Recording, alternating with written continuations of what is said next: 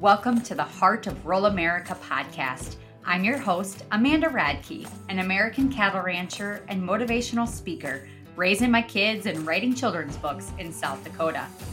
There's a David and Goliath story unfolding in agriculture today. And I don't know about you, but my money is on the underdog the hardworking folks who value faith, family, freedom, and their farming communities. This show will highlight the untold stories of these resilient and determined families who I have the great pleasure of meeting in my travels across this nation as an agricultural speaker. It is my hope that their stories will remind us to live with great courage because we are not alone in this fight to keep producers on the land and meat, dairy, and eggs on the dinner table. Now let's hit the dusty trail together as we uncover the heart of rural America.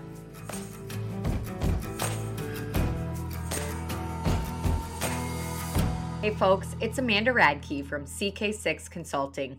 I hope you'll join me in the Appalachian Mountains on October 7th for the Point Pleasant Angus annual production sale in Bland, Virginia.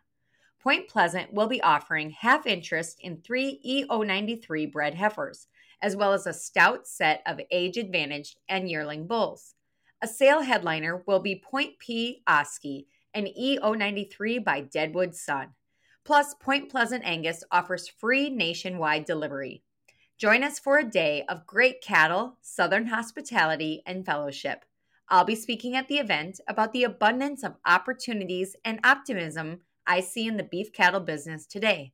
A special thank you to our event sponsors Virginia Cattlemen's Association, Virginia Cattlemen's Insurance Agency, and the Virginia Farm Bureau Young Farmers.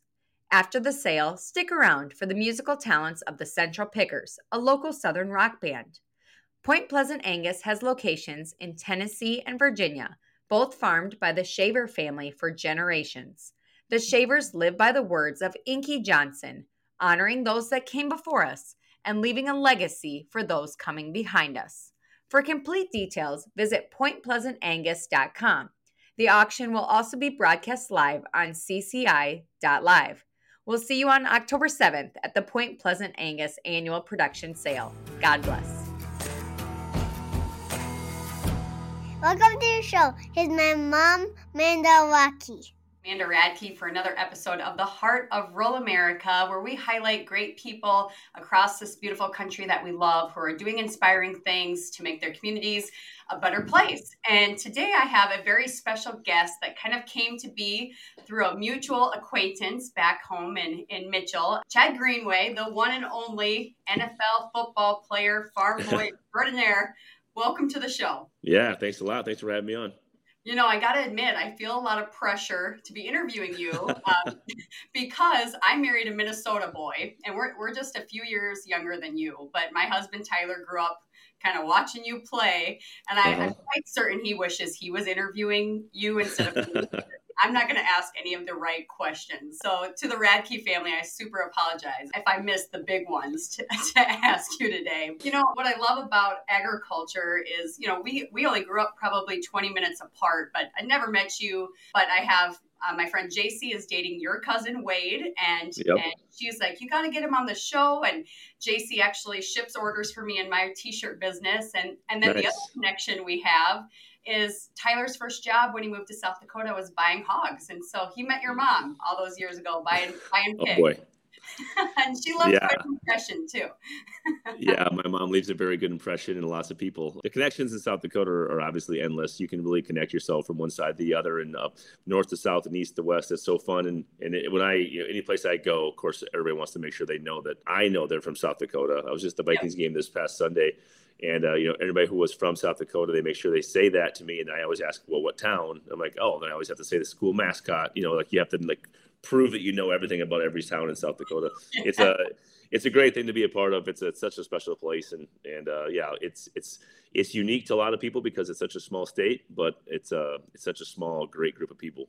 It is. And and obviously you've now traveled the world and done a lot of things. So maybe let's just start talking about your career in the NFL with the Vikings. I, I mean, you had a long 11 year career. Tell us kind of what that looked like for you and, and maybe some career highlights. Yeah, 11 years. Um, you know, really, I wasn't a super super big Vikings fan growing up. I was sort of the guy who like rooted against them because my friends were all Vikings fans. And then I, you know, as I got older and got more mature, I realized that we should probably be cheering for our hometown teams, which which the Vikings essentially are.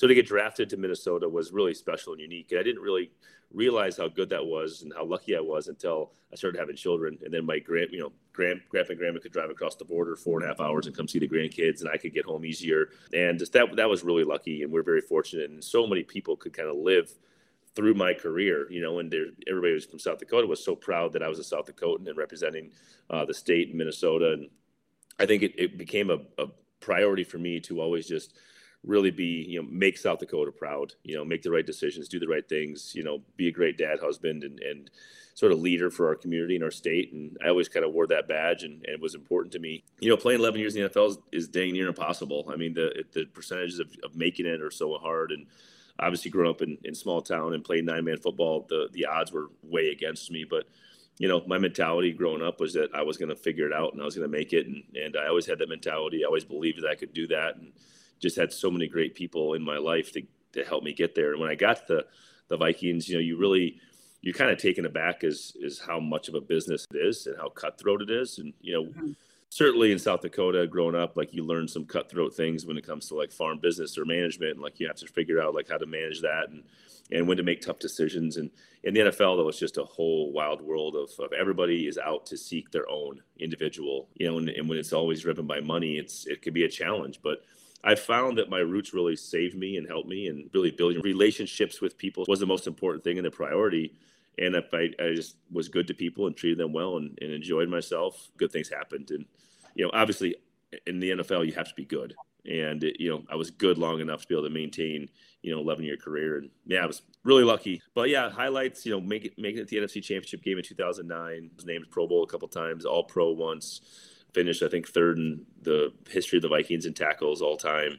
It was a lot of fun. I put my best foot forward every day, and I feel like when I retired, like I think I've leaked every bit of talent out of my body. I feel like I was one of those guys that that was able to empty the tank and that's that's a good feeling yeah that's great and that was tyler's one question he wanted me to ask you was how you were able to have such a long career what was the secret to longevity and i was going to guess i'm like well it's all the beef and pork you probably grew up on back on yeah, the farm yeah. I mean, strong that way but but you really credit it to kind of the roots in agriculture kind of teaching you how to to navigate relationships or, or i guess i don't want to speak for you but that longevity piece can we talk a little bit more about that yeah, I mean, a lot of that has, has to do with luck. I mean, to be honest with you, in the NFL, injury is the only thing that's guaranteed in, in football. Mm-hmm. I had, you know, a couple, I don't know, five, six knee surgeries, a couple ACLs. So I had some hard hardships when it came to injuries, but I was able to come back from them. And after I had hurt my knee my my rookie year, I played like eight and a half years in a row without missing a game. And so like that longevity was, I, I honestly would say it's more has to do with luck. Of course, I took care of my body and I played through a lot of crazy, gnarly injuries that a lot of people probably wouldn't have done, but I always believed like my best ability was availability, just to show up and be consistent and be the same guy that I always was, was my best ability. You know, as, as talented physically or mentally that I was on the football field, always being there and being present and being a leader was probably the best thing I had. And so I really made that my focus is like no matter what happens, the situation, the injury, I'm going to find a way to get on the field and to make an impact. And uh, that was probably my the biggest thing. And you know, I I, I was a, I'm a cold tub guy, so I'd always jump in the cold tub after you know after every practice.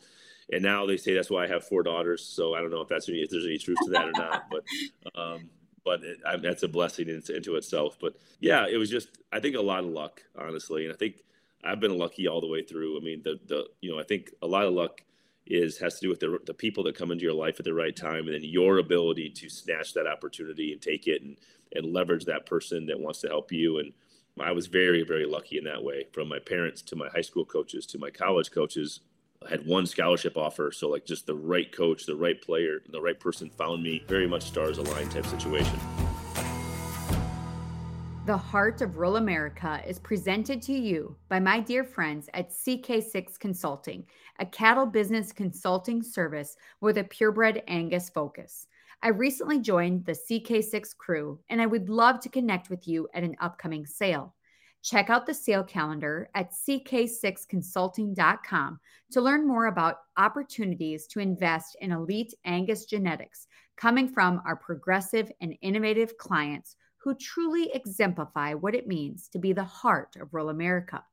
And for all your semen needs, visit ck6source.com, an online stud service that features some of our clients' top performing bulls. Give Chris Earl, Wes Teeman, Cody Fleeman, or myself a call with any questions or business inquiries you may have. CK6 is all about families helping families, and I'm so proud and grateful to be a part of it. Now let's get back to the show. Well, this is probably going really deep early in the show, but you have a beautiful wife and, and four kids, and obviously your faith is important to you. How did that play a role in kind of growing up and then being on the field? I mean, did you carry that with you during your career? Yeah, you know, we are uh, we actually grew up in the Salem Lutheran Church in Mount okay. Vernon. Um, so grew up Lutheran, and you know, for us, it was always you know, Dad worked every day of the week. So my parents, my mom taught Sunday school growing up, and that was kind of our our entry into and into the church and I think she lost that opportunity because she swore a few too many times when she was getting after kids that weren't listening.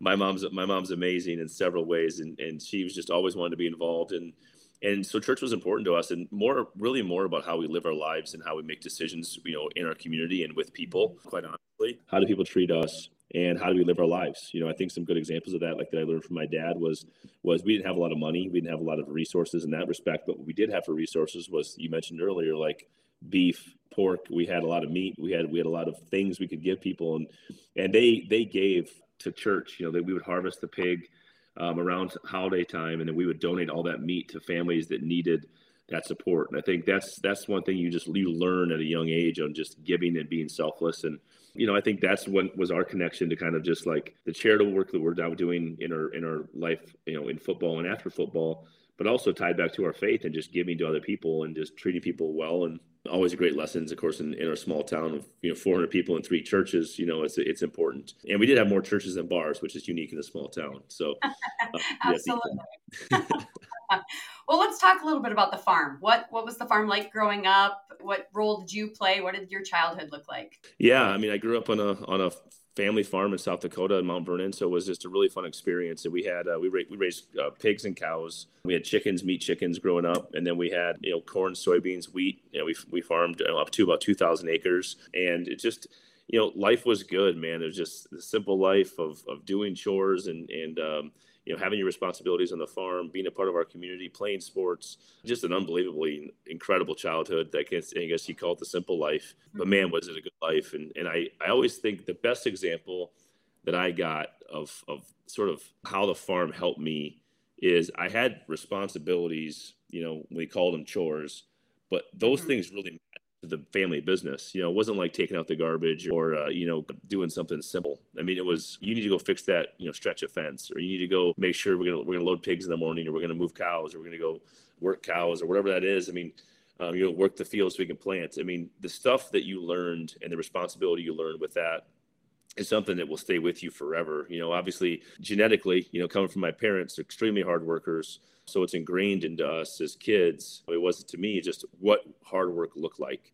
Um, mm-hmm. and our ability to, to have fun while we worked hard and to do it as a family. And so many great examples I can give. One specifically was Kyle Baker, who's Kyle and Kelly, who are great friends of mine. They have the pumpkin patch and watermelon patch on their farm. And and um, so they would come help us, you know, load pigs and move pigs, and we would come help them harvest their melon or pumpkins. And you know, being in that that line of like 30 people that are like throwing watermelons and stacking them in so they can go take them to to market. I mean, those are things like, and you can remember that the your reward was watermelon. You know, that was your reward. Uh, that's how they paid you.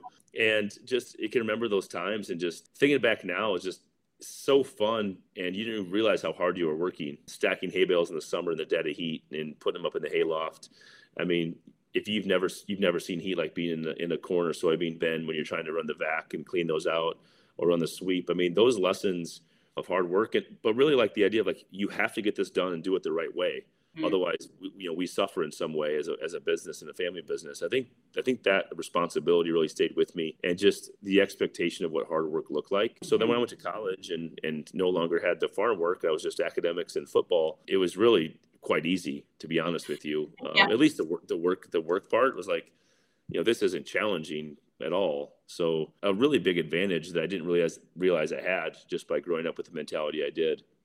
and the people You around know, me. So, Absolutely. And you, you kind of mentioned a few things that community aspect that when the neighbors needed help, you would show up and vice versa. There's nothing better than doing a weaning or preg checking the cattle or something, but all the neighbors show up and you just do it together and you create all these wonderful memories that you kind of take for granted. Uh, but the other side of it, the just the chore part, I remember having that same realization with my friends when they'd come to school and complain about their chores they had to do on the weekend, like clean their room. Or I was like, wait, that's just like the beginning of the day, but there's not, Yeah. you know, like out there doing backbreaking work kind of you know and it's like and and so much so much of that is kind of life and death too if you make a stupid mistake you're either Mhm. injured you're killed or or something on the farm suffers or you lose thousands and thousands of dollars. It's a I, I had someone on social media criticize me this summer because the our kids were throwing square bills and they're like really why are you having these kids work and it was like I don't even, I don't even know how to have the conversation with you because if you don't know the value of it and, and that it's family working together and what can come from that, like I, I guess I'm just sorry you don't get to experience it, you know? And so I guess my next question would be how involved are you in the farm now? Do your girls get to go back to the farm and kind of experience some of that life, or are you trying to kind of instill that into the next generation somehow?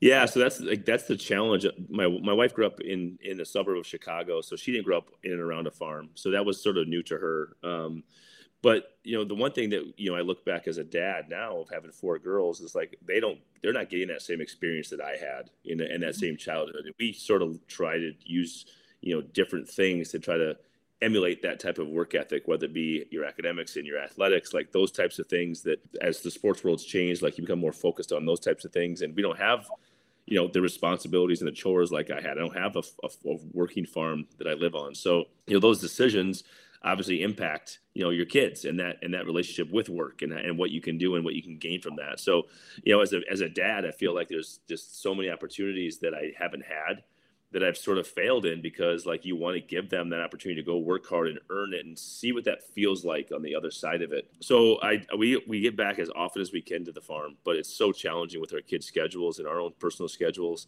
So um, you know they get back and they love going back as often as they can to going to grandma's and being on the farm and having that freedom and that sense of being able to go outside and, and just you know kick rocks around and just play on the hay bales. Um, so I, I actually bought a farm 70 acres just with about 20 to 25 minute drive away from where I live here in Minnesota. So we have we basically built over the last year and a half our own little hobby farm. So we have eight critters out there. We have donkeys and cows. Never thought I'd own a donkey, but I own four of them. Wow. And yeah, and we have uh, we have four Scottish Highlanders, the long-haired long-haired uh, Highlanders. Oh, the dog is welcoming somebody. So that's so that's been that's been fun. It's good been good for the kids to get out there and have some freedom. You know, we have a side by side they can ride around and enjoy. There's lots of fun things that they get to do to kind of have that farm, you know, ish type. You know, no, Sure. nothing like what I had, but they've had a little sense of it. You know, we're growing watermelons and pumpkins, uh, potatoes, squash, we have a bunch of gardens. So they're seeing you know 'cause they're seeing that they're seeing me can vegetables again, which I you know I hadn't done since I was a kid. So they're seeing a lot of those things and helping me, which is a lot of fun to at least give them a little bit of a taste of it. I think there is that balance that each generation coming from agriculture or any walk of life, you want the next generation to have an easier life than the previous one. And and so I think it's cool though that you're kind of going full circle and trying to instill some of those lessons that the previous generations taught you. But fun fact, I spoke at the National Highland meeting uh, this Oh, summer in nice. South Dakota, but I didn't realize there is so much economic opportunities in this breed. Like they're selling their their calves for like eight thousand bucks a pop because everybody likes these cute little cows. So your daughters have maybe a budding business opportunity there that they could take advantage of. Yeah, you know, it's funny. We didn't we didn't look at it that way, obviously, and we're not and we haven't gone down the path of like you know of doing that, like breeding. But the opportunity is there certainly. But it's a great breed. It's it's really fun breed to have in like our setting of like a hobby setting because they're they're very they're very passive. They sort of they sort of hang out. They love to eat snacks and apples and stuff out of your hands. So it's really fun to have around. We love having folks out to the farm and and the kids just adore them. They're so it's so fun. So that that's, that's been good. We put up hay for the first time this summer the girls got to see that in action. They have their own hay bale stack they get to play on. So, you know, there's there's this idea that like really was motivated more by me to say I need to do more of this, right? And now I mm-hmm. can hunt on the property and I can I can show the kids, you know, what that's like. And so they've just become a little sense of how I grew up. It's been it's been such a blessing for us to be able to do that. Oh, I love it. And kind of looking at your your football career, I'm sure you were one of very few farm boys playing in the NFL. Would you were there a few few out there playing or, Yeah. or were you Okay. So, you know, me playing and competing against guys from all walks of life, kind of did you have some interesting experiences or conversations with people being curious about agriculture?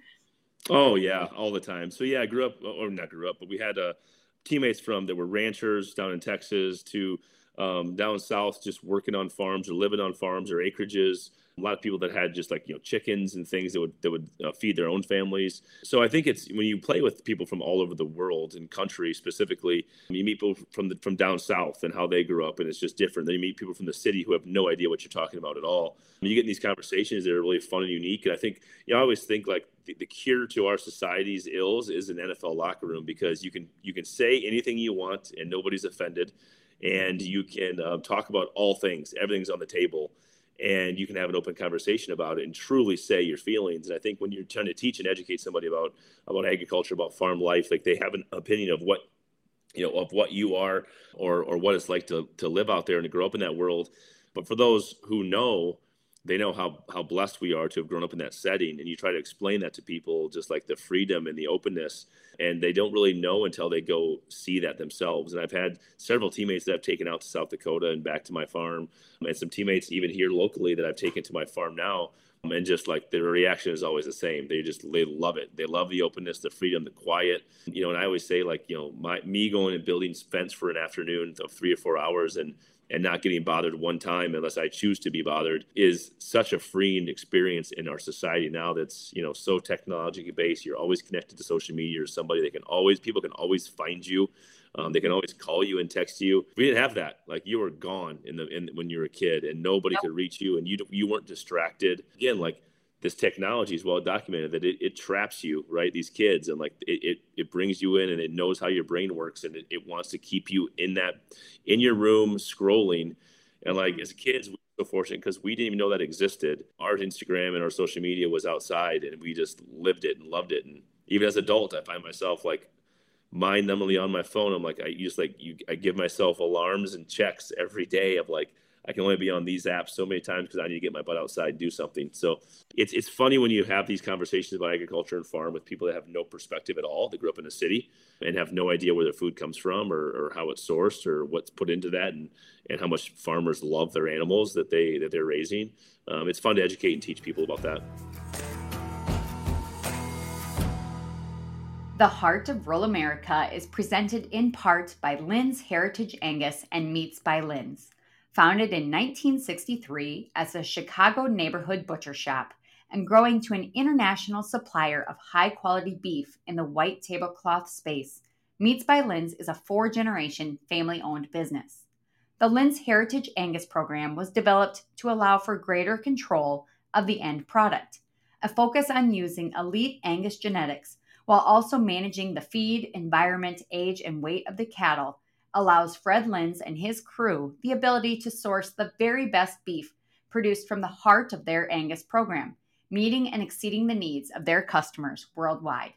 Discover more at linzheritageangus.com and shop for beef at shoplinz.com.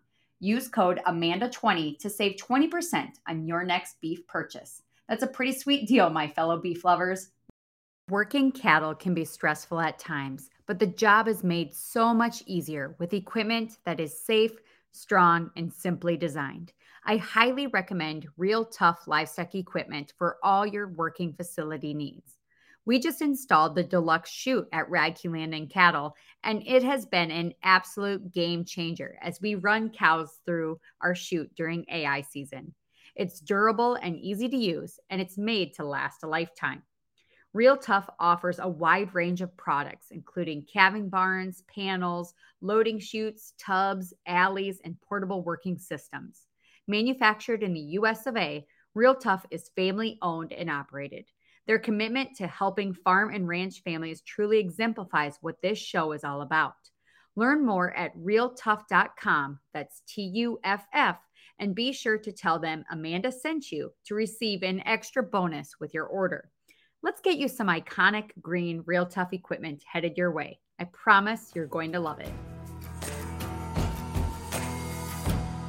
I guess I just do want to go back to what you said about wanting to make South Dakota proud and kind of wearing this badge of like I need to be a good influence and a good mentor and, and represent people well. I I know watching you, that's what I always appreciated because so often, you know, a kid can decide, oh, I'm going to follow this professional player or this celebrity or something, and inevitably they kind of let you down or they, you know, they yeah there is that that pressure. So I'm, I'm glad you use that platform to just be such a great advocate and and representative of kind of who we are back in rural America. So if, if you haven't been thanked yet, I just wanted yeah. to thank you for that. And I guess let's look at let's kind of pivot to your business life now. You know where life has taken you after your NFL career? Yeah, so it's been fun. It's been a fun transition. You know, I studied you know communication studies in college, which served me really well. Just my ability to speak in front of people and and do interviews and, and do public speaking. So I do I do a lot of public speaking. Actually, I do a lot of corporate speaking events as well. You know, my agriculture background's opened up a, a whole new web of like companies that are interested in bringing me in and like talking about my football career and that connection to agriculture, which has been really fun and, and it is unique. So that's been that's one business that I've had and I've, I've built since basically college as a speaking business. So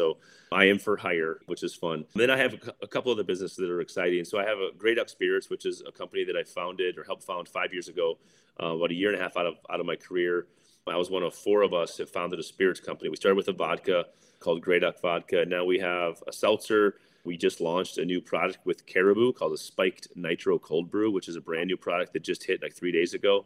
Cool. Um, we have uh, a couple other things coming down the pipeline, so that's been a really fun project. We're we're in uh, officially in five states with our own products, but we're now we're now producing private labeled spirits and beer and seltzers for all over the country now. So we're working with different groups from uh, basically from Maryland all the way out to as far west as Nevada well, we're private labeling things for different companies and, and producing them. And we have a bottling facility. We have some co-packers for other products. So that's been a life of learning the last wow. five years, making failures and having successes and understanding how hard it is to market against these massive companies that have all the dollars and all the bandwidth in people's minds of, of what of what they think they should be drinking. So that's been really that's been a really fun challenge and we've gotten our business now to the point where you know we're doing really really well and you know it's it's fun to see it grow fun to see expand. And then it's fun to see our partners myself and our partners just sort of like navigate this world with zero industry knowledge at all. Not one of us had industry knowledge. And we've just we've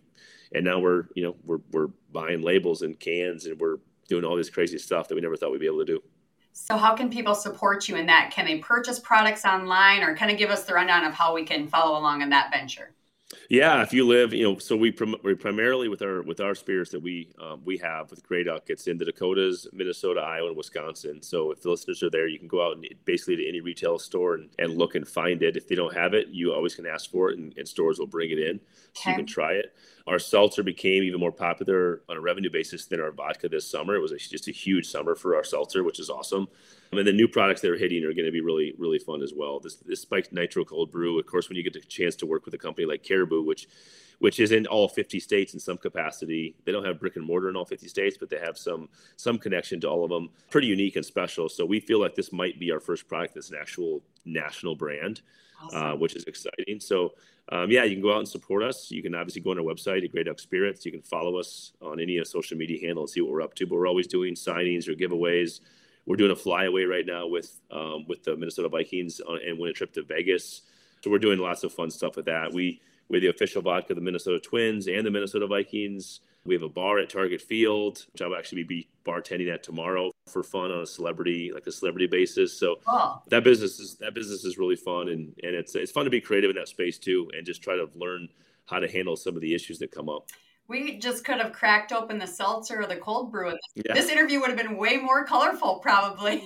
yes, absolutely. It's a little early in the day, but hey, it's five o'clock. So. Yeah, yeah. So that's that's a really neat pivot to kind of see. I'm sure when you were a kid growing up playing football, you probably never would have guessed this is what you would have been doing. Like, do you do you look back on your life and just is does it shock you? Does it surprise you, or or does it like oh this all kind of lined up just as God intended? I, I guess how do you yeah. I don't know how I don't know how I think about it. So that's a hard question to answer. I mean, I, I feel like I was kind of it, it's going to be sound very weird or even self-centered. Like I, I just felt like I was chosen to lead this path because when I was a kid, like I always had a belief that I was going to make it. Like I always believed that I was going to go be a professional athlete, And I don't know what made me think that. I had really no reason to. I mean, there was no perfect examples coming from our area on how to do it or, or how to make mm-hmm. it. You know, obviously, fam- our family's extremely athletic, but for all those things to be connected and to make it, and then now to look back on my career and and just know how hard it is to make it and how many really really good talented people don't make it just to know that I was one of those chosen few that, that, that had the right kind of makeup to do it. And then now to be on the other side of it and have just beautiful family and beautiful wife. And, you know, a lot of that I feel like is just, again, goes back to how I was made with my parents. And they showed me how to live in a relationship and, and how to battle through tough times and good times. And, you know, to watch my, my parents, you know, run their family business together and, you know, you see them argue and fight over a decision on when to sell corn to you know being married and in love. And it's like all the same all in the same day or in the same hour sometimes you know and it's like you learn you learn a lot as a kid watching how your parents interact. And i know my wife and i think about that all the time when our kids are around and and what and what you're the conversations you're having and how you're treating each other. And then uh, in turn how you're treating your children. So those things really help me now as an adult at 40 look back and as at the time of course you're 16 18 20 years old you have no idea what, what you're really seeing is how important it is until you have a, the perspective of an adult. You look back and like wow like i was really fortunate to have all these opportunities and have these great people in my life. And i think the one the one thing that stands true from like my childhood all the way till now in business is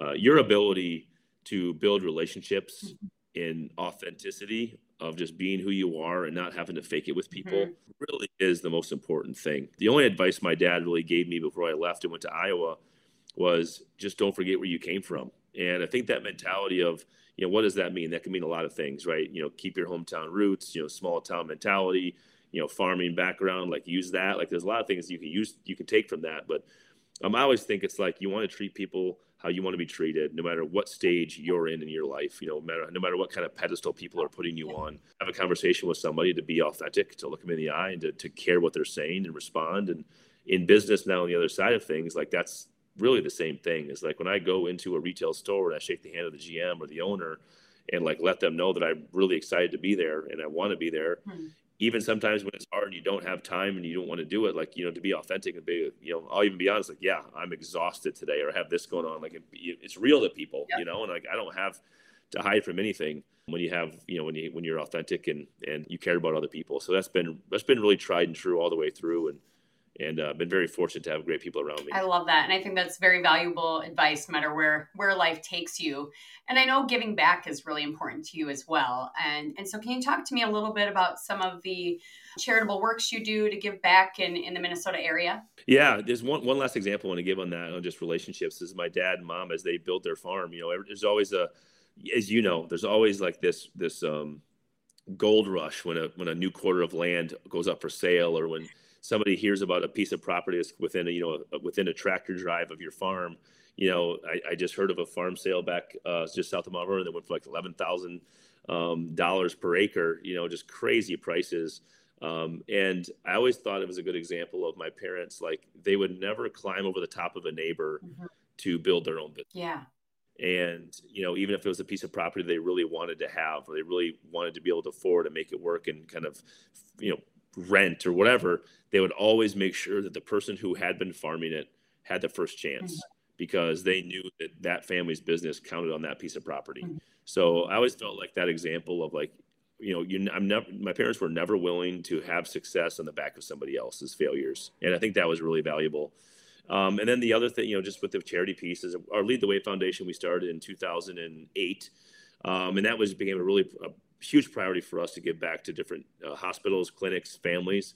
And we really started to focus on childhood disease and, and, illness. And again, using the platform of the NFL and all, all, the things that it provided was pretty unique and special. And uh, to watch our foundation grow over the last, you know, 15 to 20 years now has been amazing. And now we're 18 years in, or 15 years in. Sorry, let me do the math. 15 years in, and to see the impact we've made over those years, we're, are, we have uh, different programs in 12 different hospitals across the Midwest, uh, from North Dakota down to Iowa City. And, you know, just see the impact of the families we've made, the, the women we've met through our Tender Heart Luncheon, these moms of, of all these sick children. It's, it's amazing to have made an impact and met, met so many people. And I think at the end of the day, like, you want to be known for something other than just playing football or, or being famous from South Dakota. You want to you want to be you want to make a bigger impact, and our foundation's allowed us to do that. I, I, do a lot of speaking too, and I when I mentor high school and, and college kids, I always say it's great to find your passion, but passion without a real purpose is, is pretty aimless or pretty mm-hmm. meaningless. So it sounds like you found a purpose of, of how to take the opportunities you've been blessed with and to kind of move forward to make make your community a better place. So I really appreciate that.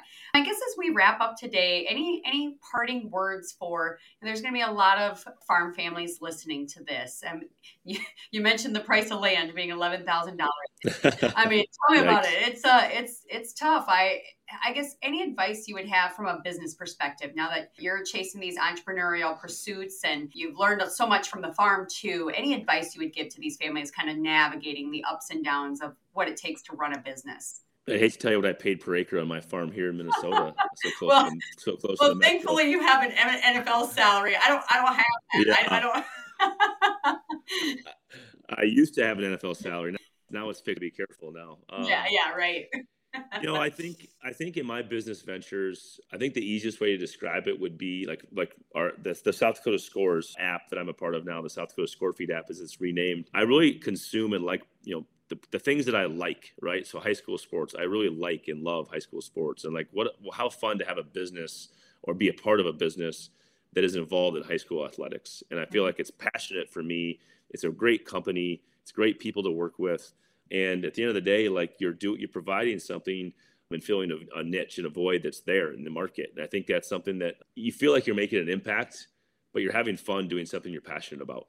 Yeah. Um, the spirits, the spirits thing, I can't lie to you and tell you that I was passionate about that. But what I became passionate about was overcoming the failures that we would, would go through as a business. So as I got into this business and it was became very interesting on how we could make it and how we could beat these big companies, it became a it became a um, a competition for us.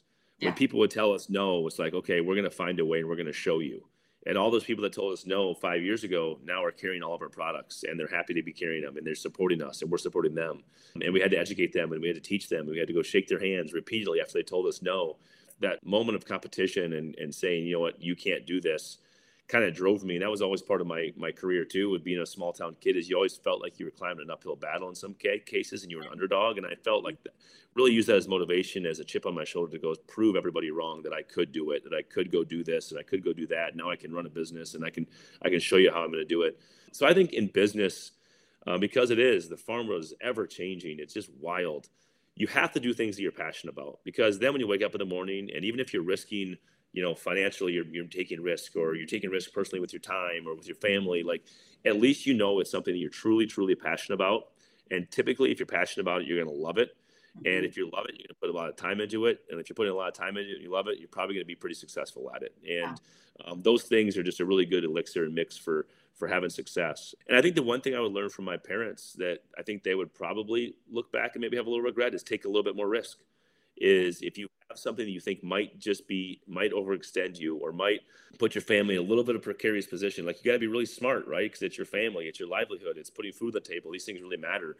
But are you willing to take that risk for something you're really passionate about? It could impact and change your whole family's life I feel like that's something that I that I learned and say, okay, what is that calculated risk that makes the most sense? And it's hard to identify it, but a lot of times um, there's a lot of signs pointing to that being the right decision, whether it's through prayer or through your thought process or through the right people. Um, I always feel like, why did that person come into my life at this point? It just mm-hmm. seems like that's meant to be, and yeah. uh, try to make decisions in in that way. And the world's always giving you signs. You just got to be looking for them, and I think that's a, a good perspective to have.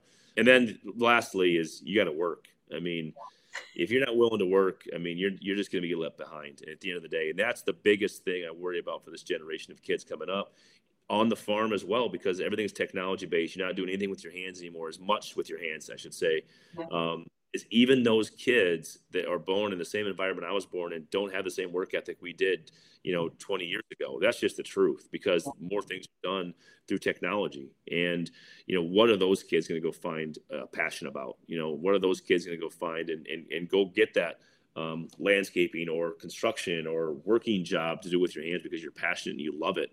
And th- this is the last, last thing that I tell my kids is you need to be the business owner you go to school and you go to school with the purpose to learn how to run a business how to do a p&l a profit loss and how to understand how business structure works because i did not do that through my education. And if I could go back, I would go to business school and understand how business operates. So, my girls, it is mandatory that you will own a business in yeah. your life and mm-hmm. learn how to run to go through failures and have successes and, and how to put a business plan together.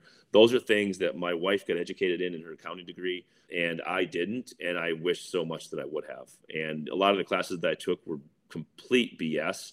And I would go do anything to go back and go sit in economics classes and business classes and entrepreneurial classes to understand those things better. So kids that are listening that don't think you know your academics are important man they're everything but be purposeful about them like don't just go to college to you know to have fun. Go to college with a purpose and that's hard to that's hard to describe to an 18 year old but if I could go back and do it again, man, I would I would live it differently because I would study different things. Yeah, I totally agree. I was communications major too, and it, it's great because I'm not speaking, but yeah, running businesses, mm-hmm. it's like man, I should have paid more attention in accounting class and finding. I totally yeah. agree. JC was very correct that she said you guys would get along well because I think I could ask yeah. questions all day and, and learn a lot from you, but I know you have a ton to do and and so I will I will let you go. But before we do, how can folks follow you to either book you for a speech or our, your presence on social media beyond the the spirits company? I guess where can people learn more about what you do? Yeah, you can follow me on social at, at Chad Greenway52 on Twitter. And you can obviously DM me on Instagram at Chad Greenway52 if you're looking for a business to speak directly to me. I have um, I have people that that operate that for me, but I like to do those things myself. So just connect me direct to me directly. Our Lead the Way Foundation, the website is chadgreenway.org. Okay. If you want to learn how to support us at our foundation, the work we're doing, you can learn about all of our programming there at chadgreenway.org. And you can also uh, book to speak there as well. Or, you know, I'm, I'm always signing things and doing things for for benefits in high schools. So if you have a question or want to reach out, connect to me uh, to me through there as well. Wonderful. Well, thank you so much for being on the show today. I really appreciate it, and I know this episode is going to be very valuable to so many people. Yeah, thanks for having me. It's been fun, and, and it's always fun talking about rural America. Thank you for tuning into the show. If you found value in the message, I would be so grateful if you would subscribe and share to help spread the word. Until next time we meet on the Dusty Trail, I'm Amanda Radke, and this is the heart of rural America.